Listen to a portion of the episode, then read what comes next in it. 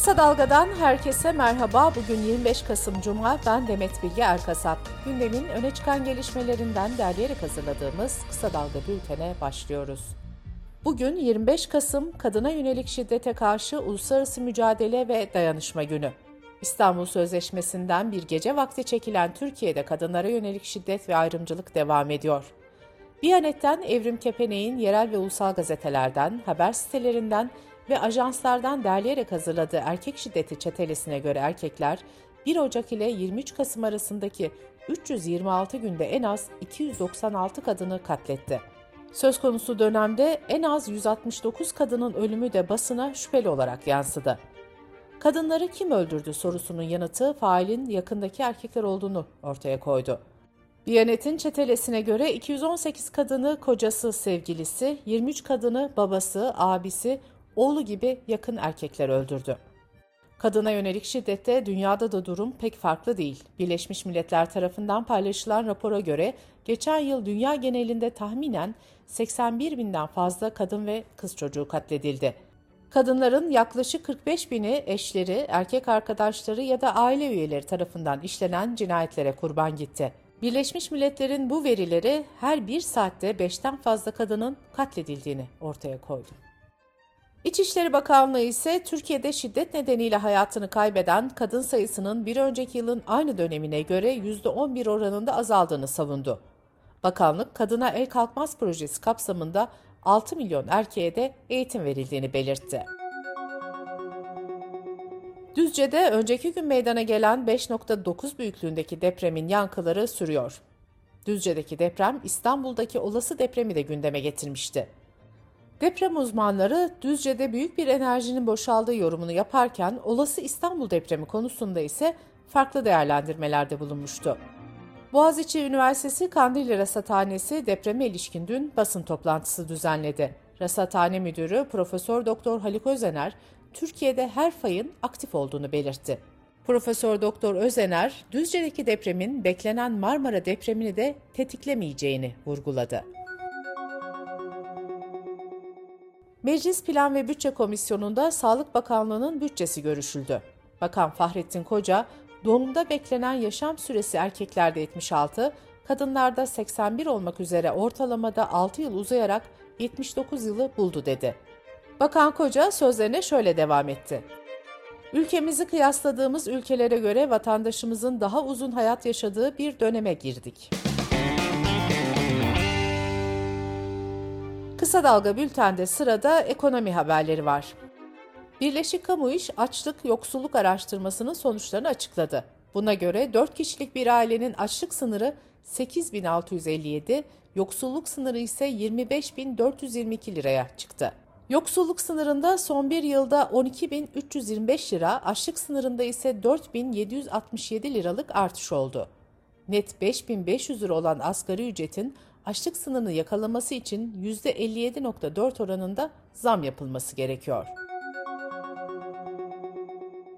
Merkez Bankası Para Politikası Kurulu beklentiler doğrultusunda politika faizini yüz elli baz puan indirerek yüzde dokuz olarak belirledi.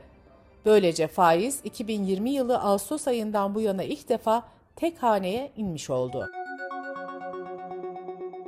iki bin yirmi üç yılında ceza, harç ve bazı vergilerdeki artışı belirleyen yeniden değerleme oranı yüzde yüz yirmi iki virgül doksan üç olarak ilan edildi. Buna göre altı aylık pasaport harcı üç yüz dokuz liradan altı yüz seksen dokuz liraya çıkacak. Yeni yılda trafik cezaları da bu oranda artacak. Emniyet kemeri takmamanın cezası yüz doksan altı liradan dört yüz otuz yedi liraya yükselecek. Kırmızı ışıkta geçmenin cezası da dört yüz yirmi liradan dokuz yüz elli iki liraya çıkacak. İçkili araç kullanmanın cezası ise dört bin altmış dört lira ile sekiz bin yüz doksan lira arasında değişecek. Sıfır otomobillerde matrah yani vergiye tabi tutar düzenlemesi dün gece saatlerinde resmi gazetede yayınlandı. Buna göre fiyatlar beş yüz doksan beş bin lira ve altındaki araçlarda yüzde beş virgül beş ile yüzde on dokuz arasında inecek. Matrah artırımının fiyatlara yedi ila yetmiş sekiz bin lira arasında etki etmesi bekleniyor. Hazine ve Maliye Bakanı Nurettin Nebati, sıfır otomobillerde matrah düzenlemesinin bir Aralık'ta yürürlüğe gireceğini söylemişti. Otomotiv sektörü ise satışların durduğunu belirterek bu karara tepki göstermişti. Dış politika ve dünyadan gelişmelerle bültenimize devam ediyoruz. Türkiye ile Suriye arasında ilişkilerin normalleştirilmesi için aylardır istihbarat ve alt siyasi düzeyde temaslar sürerken iki ülke liderlerinin görüşmesinin işaretleri de yoğunlaşıyor. Cumhurbaşkanı Erdoğan, Esad'la görüşüp görüşmeyeceği yönündeki bir soruya olabilir, siyasette küslük, dargınlık olmaz diye yanıt vermişti. A B D merkezli Associated Press haber ajansı kısa süre önce Erdoğan'ın Esad'a bir teklif ilettiğini öne sürdü. Haberdeki iddiaya göre Erdoğan Esad'a Suriye ordusunun Kürtlerin elindeki bölgelere geri dönmesini, Kürt milislerin Suriye doğalgaz ve petrolünü kullanmasına engel olmasını ve Türkiye'deki Suriyeli mültecilerin de Suriye'ye geri dönmesini teklif etti. Esad'ın bu teklifi reddettiği öne sürüldü. Hürriyet gazetesi yazarı Abdülkadir Selvi ise Türkiye ile Suriye arasında doğrudan görüşmeler olduğunu belirterek İran ya da Rusya üzerinden mesaj verildiği yönündeki haberlerin doğru olmadığını savundu. Selvi'nin yazısına göre Erdoğan ve Esad görüşmesi iki bin yirmi üç seçimlerinden önce olacak ve bu görüşmeden sonra Suriyeli sığınmacıların ülkelerine dönüşü hızlanacak. Türkiye'nin Suriye'deki hava saldırısına karşı Amerika'dan üst üste açıklamalar geldi. A B D Savunma Bakanlığı, Türkiye'nin hava harekatlarının Suriye'deki Amerikalı personelin güvenliğini doğrudan tehdit ettiğini savundu. Amerikan Merkez Kuvvetler Komutanlığı'ndan da benzer bir açıklama geldi. Rusya ordusunun Ukrayna'nın başkenti Kiev'e düzenlediği füze saldırıları sonucunda üç kişinin öldüğü, on bir kişinin yaralandığı duyuruldu. Rusya güçlerinin enerji altyapılarını hedef alan saldırıları nedeniyle Ukrayna'nın birçok bölgesindeki yerleşim yerleri elektriksiz kaldı. Ukrayna ordusunun açıklamasına göre Rusya kuvvetleri ülkedeki sivil ve kritik altyapıları yetmiş seyir füzesi ve beş insansız hava aracıyla vurdu. Ukrayna lideri Zelenski ise şu açıklamayı yaptı. Sıcaklığın sıfır derecenin altına düştüğü bir dönemde milyonlarca insanın enerji kaynakları, ısıtma ve suyunun olmaması insanlığa karşı işlenmiş bariz bir suçtur.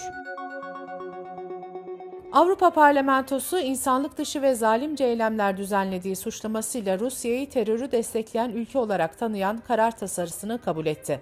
Avrupa Parlamentosu Genel Kurulu'nda yapılan oylamada söz konusu tasarı elli sekize karşı dört yüz doksan dört milletvekilinin oyuyla kabul edildi.